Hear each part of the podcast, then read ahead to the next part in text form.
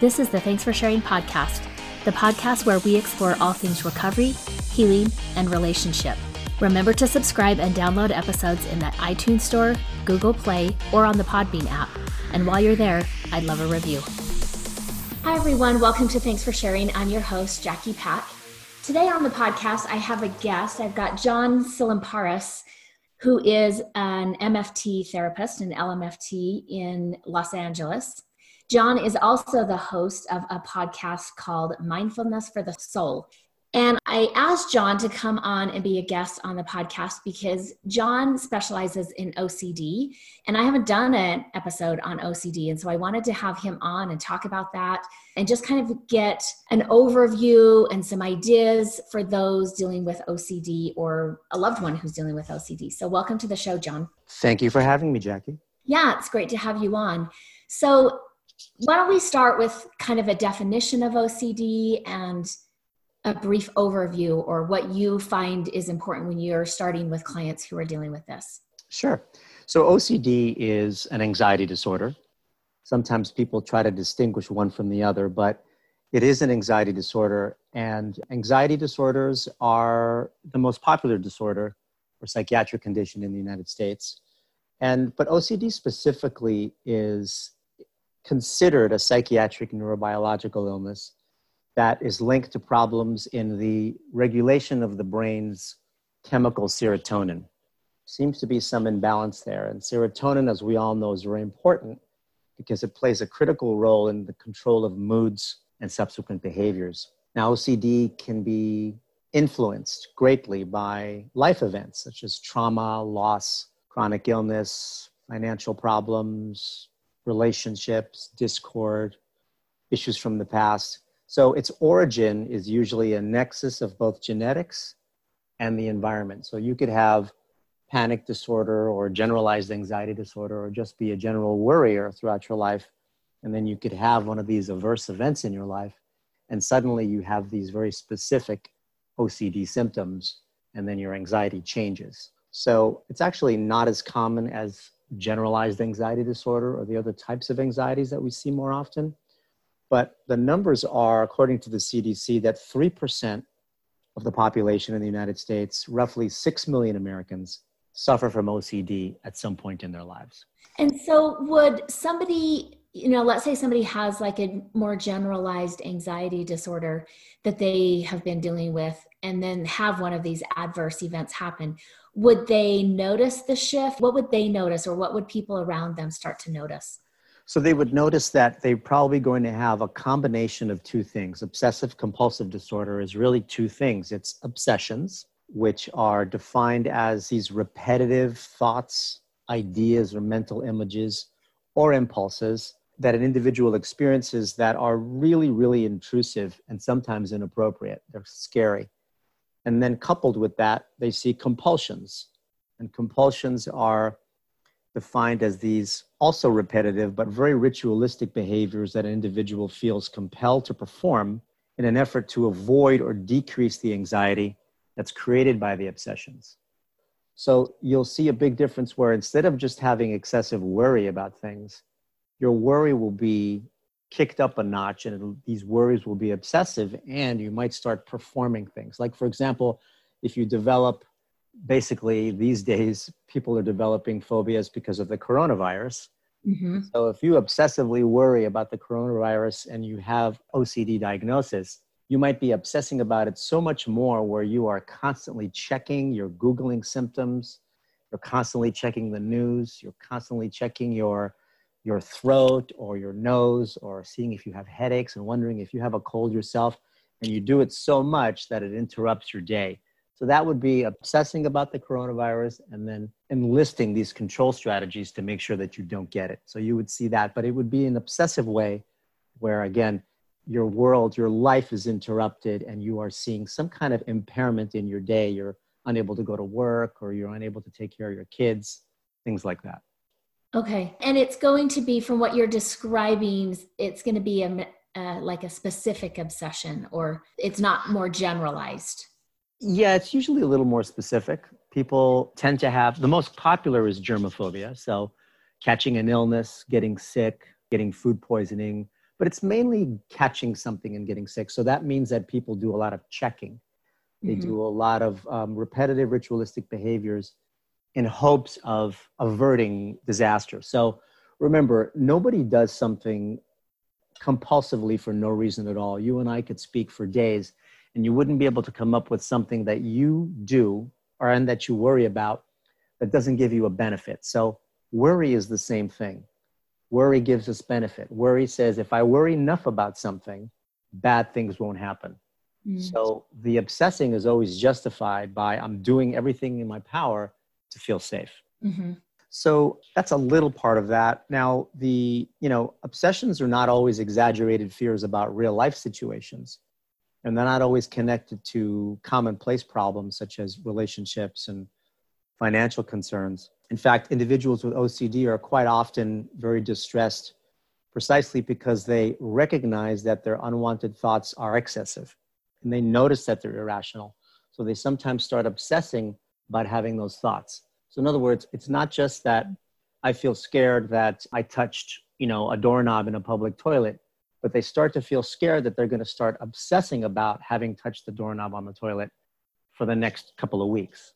Okay. So, so it's generalized obsessing, but it's also obsessing about obsessing, which is kind of hard to explain. I hope that made sense. Right, right. Kind of like with panic attacks, you can have a panic attack about having a panic attack. Exactly. People with panic disorder, uh, of course, are shocked and scared and completely overwhelmed by the panic attack. But then most of the time, they're afraid of having another one. So they end up staying home and they get agoraphobic because those symptoms were horrible. So with OCD, the symptoms of being caught, the brain lock of being caught in my thoughts, is as scary as catching the disease. Mm-hmm. And does there seem to be like a age or like does this occur for children or is it more with adults? Is there anything about that? There are cases with kids, you know, being very young and having this, but usually it starts to blossom. Blossom is probably the wrong word. Mushroom, I guess.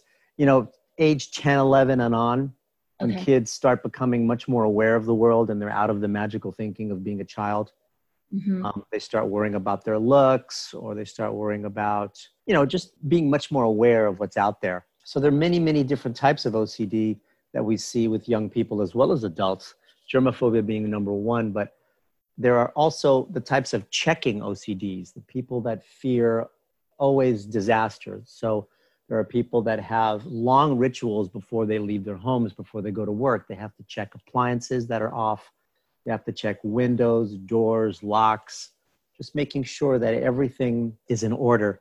And in doing that, that takes up a lot of time. Sometimes it takes hours for them to leave their homes. And then there are other people that really like and need the concept of symmetry. They need to have things in order. Groceries need to be stacked in order. Their closets need to be either, either alphabetical or by color. And then so the rest of their day has to be that way too. If there's any digression in their days, it starts to make them anxious. Okay. And that's also, it sounds like if this is going on for an individual and if they're in a relationship or they live with somebody, other people are going to be able to see this. Yes. And that's another thing is, is a lot of people do come in with their partners and the partners usually complain and ask, you know, how is it that I can help my spouse, my partner? And so, yeah, the other person is as affected as the person with OCD they mm-hmm. don't suffer as much because they're not going through sort of the mental machinations of of needing all of that but they do suffer. And so everyone's affected. You know everyone is touched by this illness. Um, other types of obsessions are as i mentioned you know contamination needing uh, complete safety and security at home symmetry at home. Sometimes people also have fears of accidentally or purposefully committing an act which one considers to be violent or harmful to others. They have what's called harm OCD, where they start to fear that with one single act or impulse, they could hurt others and or they could hurt themselves. And 99.9% of the time, nobody ever really does that. Let's see, we have people also what's called scrupulosity. This mm is a kind of excessive fear that involves your faith and involves feeling like you've done something sinful, immoral, something sacrilegious.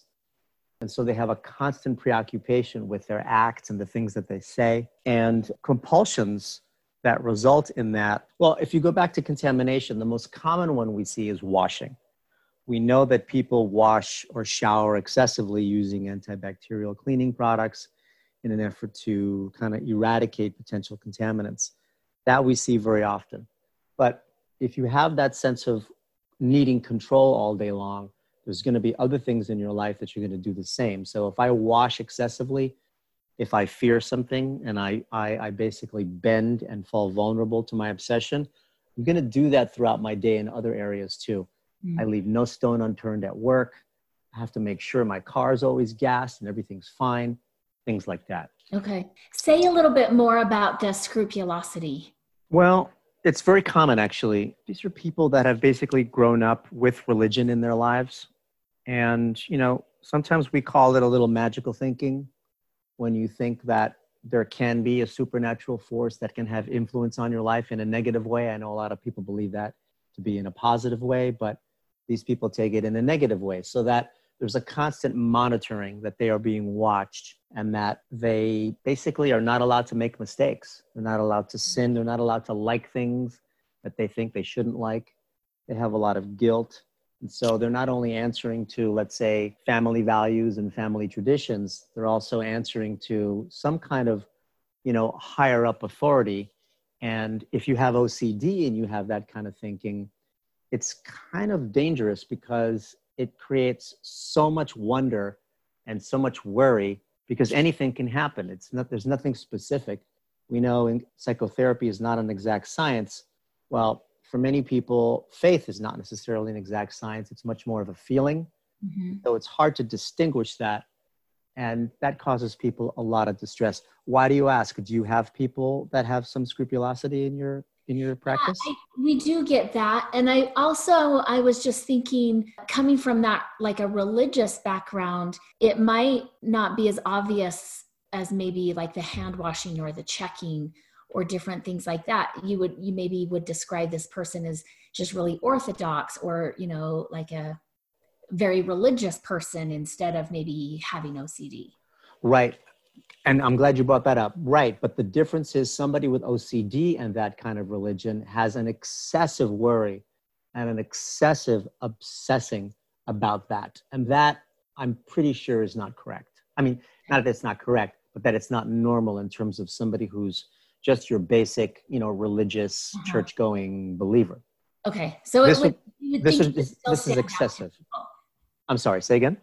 You would think that it would still maybe stand out in the congregation or that person would still maybe go above and beyond what the congregation is doing. Yes, this would stand out. This would be a lot more. This would be a constant fear, a constant obsessive worry that they are going to be struck down by you know the almighty or lightning or something bad is going to happen to them mm-hmm.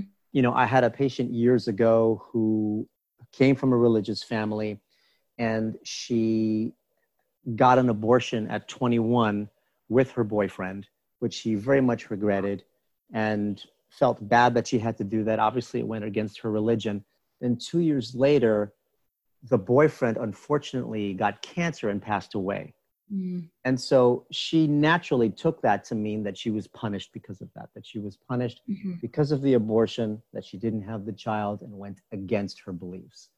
And so it took a long time to help unravel that for her.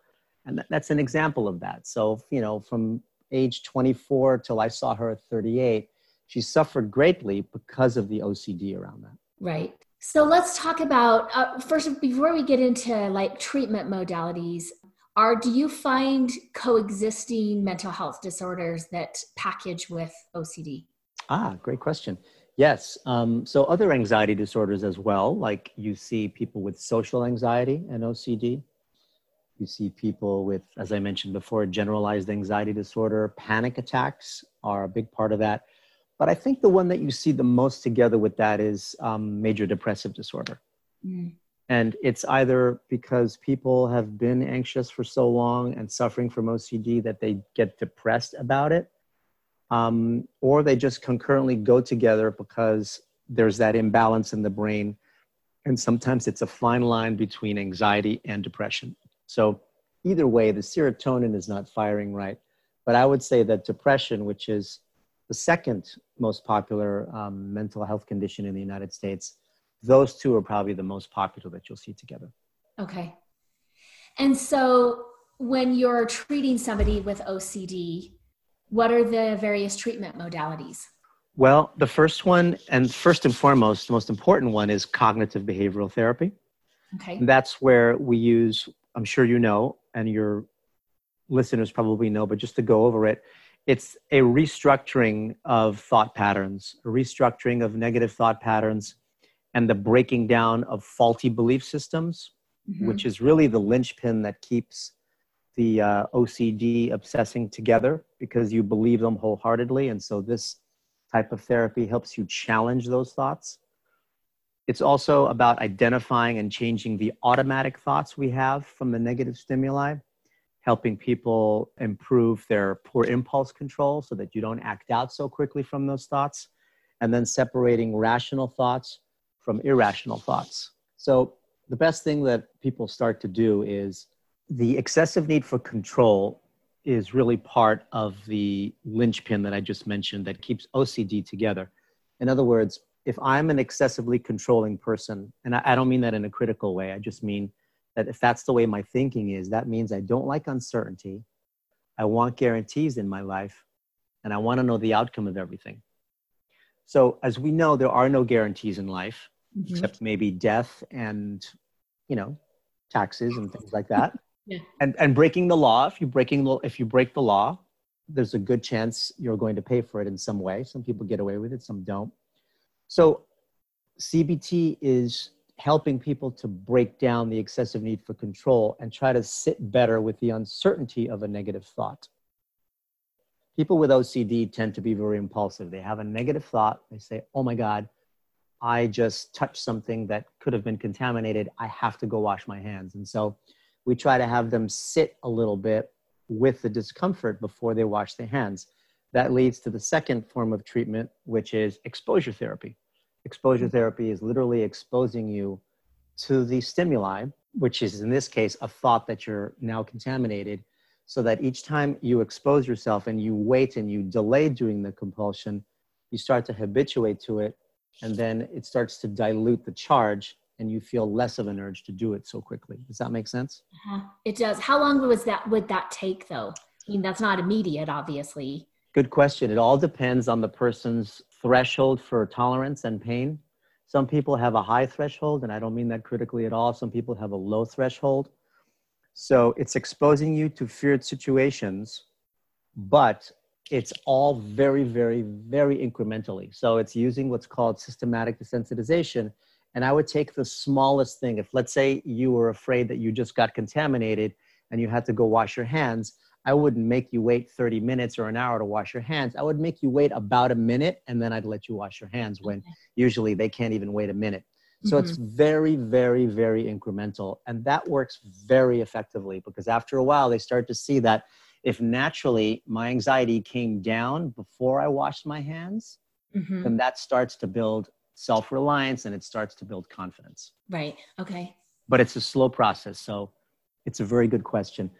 The third one the therapist working with that client is going to be pretty sensitive to the anxiety that that creates for them and move at a pace that they can.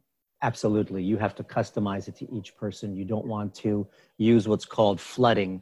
Let's say mm-hmm. if you're afraid of snakes, I throw you in a room of snakes and I let you stay there for an hour and I lock the door that's barbaric. We don't do that. But yes, you have to, and again, another good question, you have to customize the movement and the progress of the treatment according to that person. Everyone's going to be different, but mm-hmm. most of them are so eager to do it that they kind of willingly do it. I just do it very, very slowly. Yeah. There's another part of treatment that works too, which is using mindfulness and self regulation. And I'm sure you know mindfulness is a different kind of therapy. It's helping you develop a different relationship with discomfort. Mm-hmm. It's teaching you that just because you have a negative thought and you have discomfort doesn't necessarily mean that something is wrong. So it's the ability to manage disruptive emotions and impulses and learn how to soothe and calm your body's reaction to stress.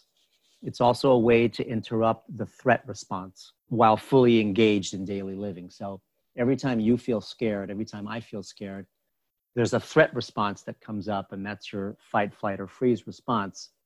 Learning how to soothe that threat response sets you up much better for the exposures. Yeah. And just overall, probably increases just an awareness for the person and gaining some insight as they calm their body. Yes, and most of them have never tried to do that because whenever they feel the impulse to go and perform a compulsion, as soon as they get triggered, they do it immediately. Right. And so they never try to do that because, frankly, it's uncomfortable. You know, mindfulness, all of this is uncomfortable, but mindfulness really takes a lot of effort to try to teach the body to self soothe. Mm-hmm. And most people with OCD, because the obsessions are so intense and so uncomfortable, they've never given themselves a chance to actually sit in that. So they can do these, all of these exercises on their own, but it's better with a therapist. So I have them do it in the office with me. Mm-hmm. It's like going to the gym, Jackie. If you go to the gym and you do a three hour workout, you probably do fine. But if you go to the gym and do a three hour workout with a coach or a trainer, you're going to do a much better job and it's going to be right. more effective much more effective. So let me ask you this Do you find with clients as you're working with them on their OCD issues, does it also treat the generalized anxiety that may have preceded the OCD? It does. It does because, yeah, yeah because generalized anxiety will inspire negative thinking and negative thinking patterns. It's also uh, going to benefit from the mindfulness because generalized anxiety, again, is excessive worry. It's just not necessarily obsessive and compulsive, but there's definitely worry. So these three modalities that I just mentioned are good for any kind of anxiety disorder. Obviously, you'd probably use exposure a little bit less, but exposure works well too, even if you have mild anxiety. You know, to be with those thoughts as opposed to needing to control or either correct those thoughts. Right. So, is there a, do we know like a success rate or with, for, for CBT? OCD? Yeah. You mean a success rate for working with these modalities? Right. I don't know the numbers, but if you look up evidence based psychotherapy for OCD and all anxiety disorders, cognitive behavioral therapy is at the top. Okay. And a close second is going to be mindfulness, it's going to be DBT, dialectical behavioral therapy. Then you've got all kinds of other ones that also work very well too. They're just not as universal as CBT. Uh-huh.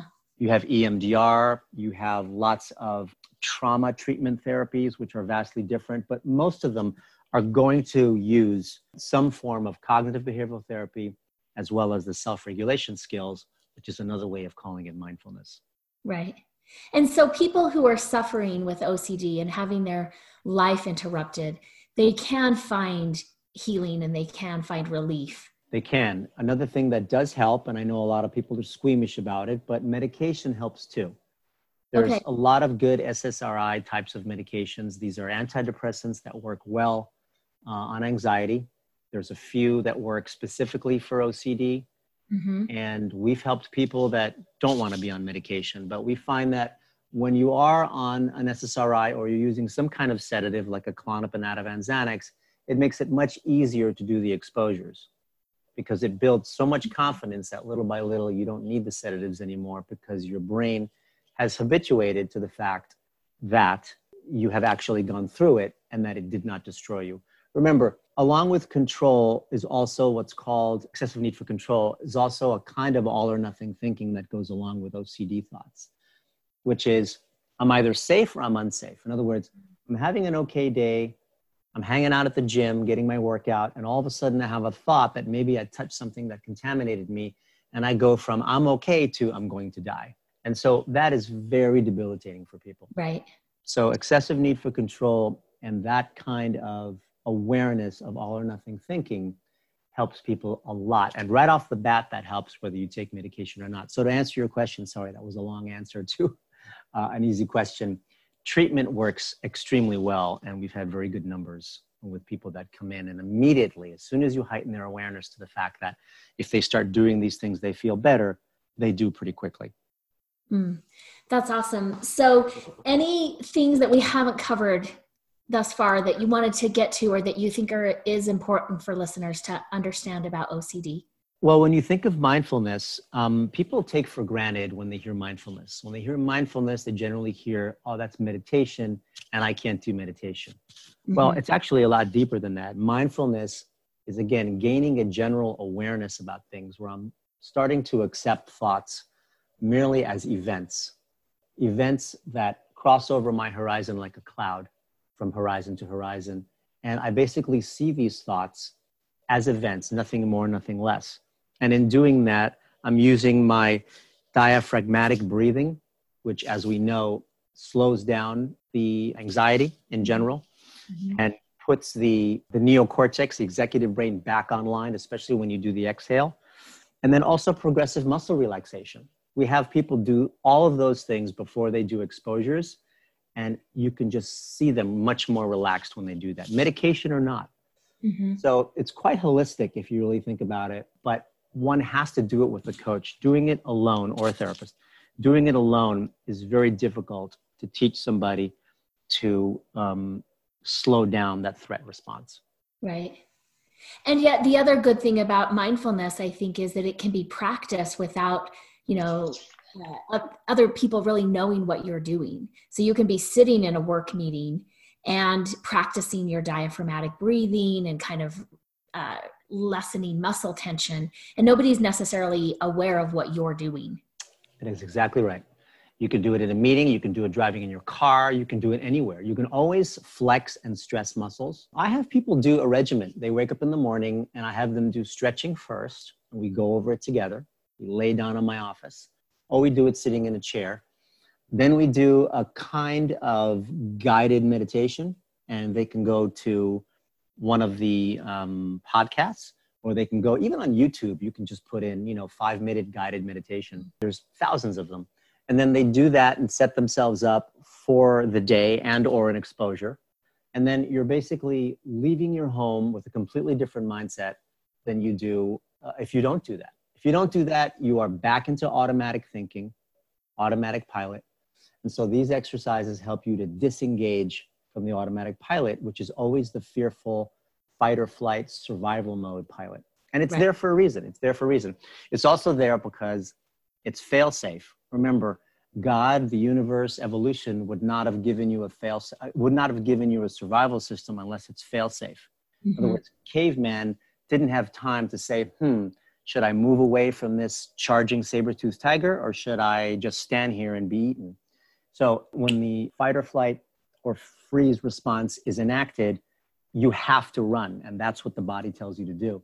So it's fail safe. The problem with a fail safe system is that it doesn't know how to distinguish between a real fear and an imagined fear.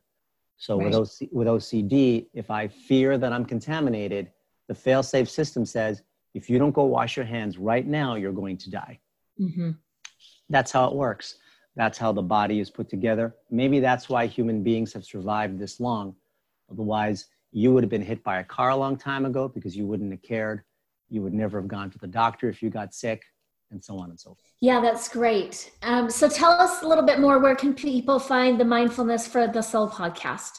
So you can find it on Apple Podcasts, iTunes. You can find it on Spotify. You can find it on other ones too. I think that if you just Google it, it'll tell you where you can see it. But it's just another one called Anchor, another one called Stitcher. But the main ones are Apple Podcasts and yeah. Spotify. Okay, awesome. Thank you so much, John, for being on today and letting us know about OCD and the fact that people can heal from it. Thank you so much for having me. And you asked a lot of great questions. You're an excellent interviewer. Thank you. At the end of this episode, I want to remind you that your story matters. Remember, there's something meaningful in every chapter. Don't wait to share your story until it's finished. Until next time, Jackie. The Legal Stuff. This podcast is solely for the purpose of information and entertainment and does not constitute therapy, nor should it replace competent professional help. The Prayer of the Perfectionist. Nobody has time for perfection. We are pursuing progress. Help me to remember the only step I need to focus on is the next right step for me. Help me to remember that life is a journey. Help me to be able to separate all that I am learning from all that I have to do. Help me to remember that I am not alone. I can ask for help. Help me to strive for frequent awakenings, not mastery. I am enough. Amen.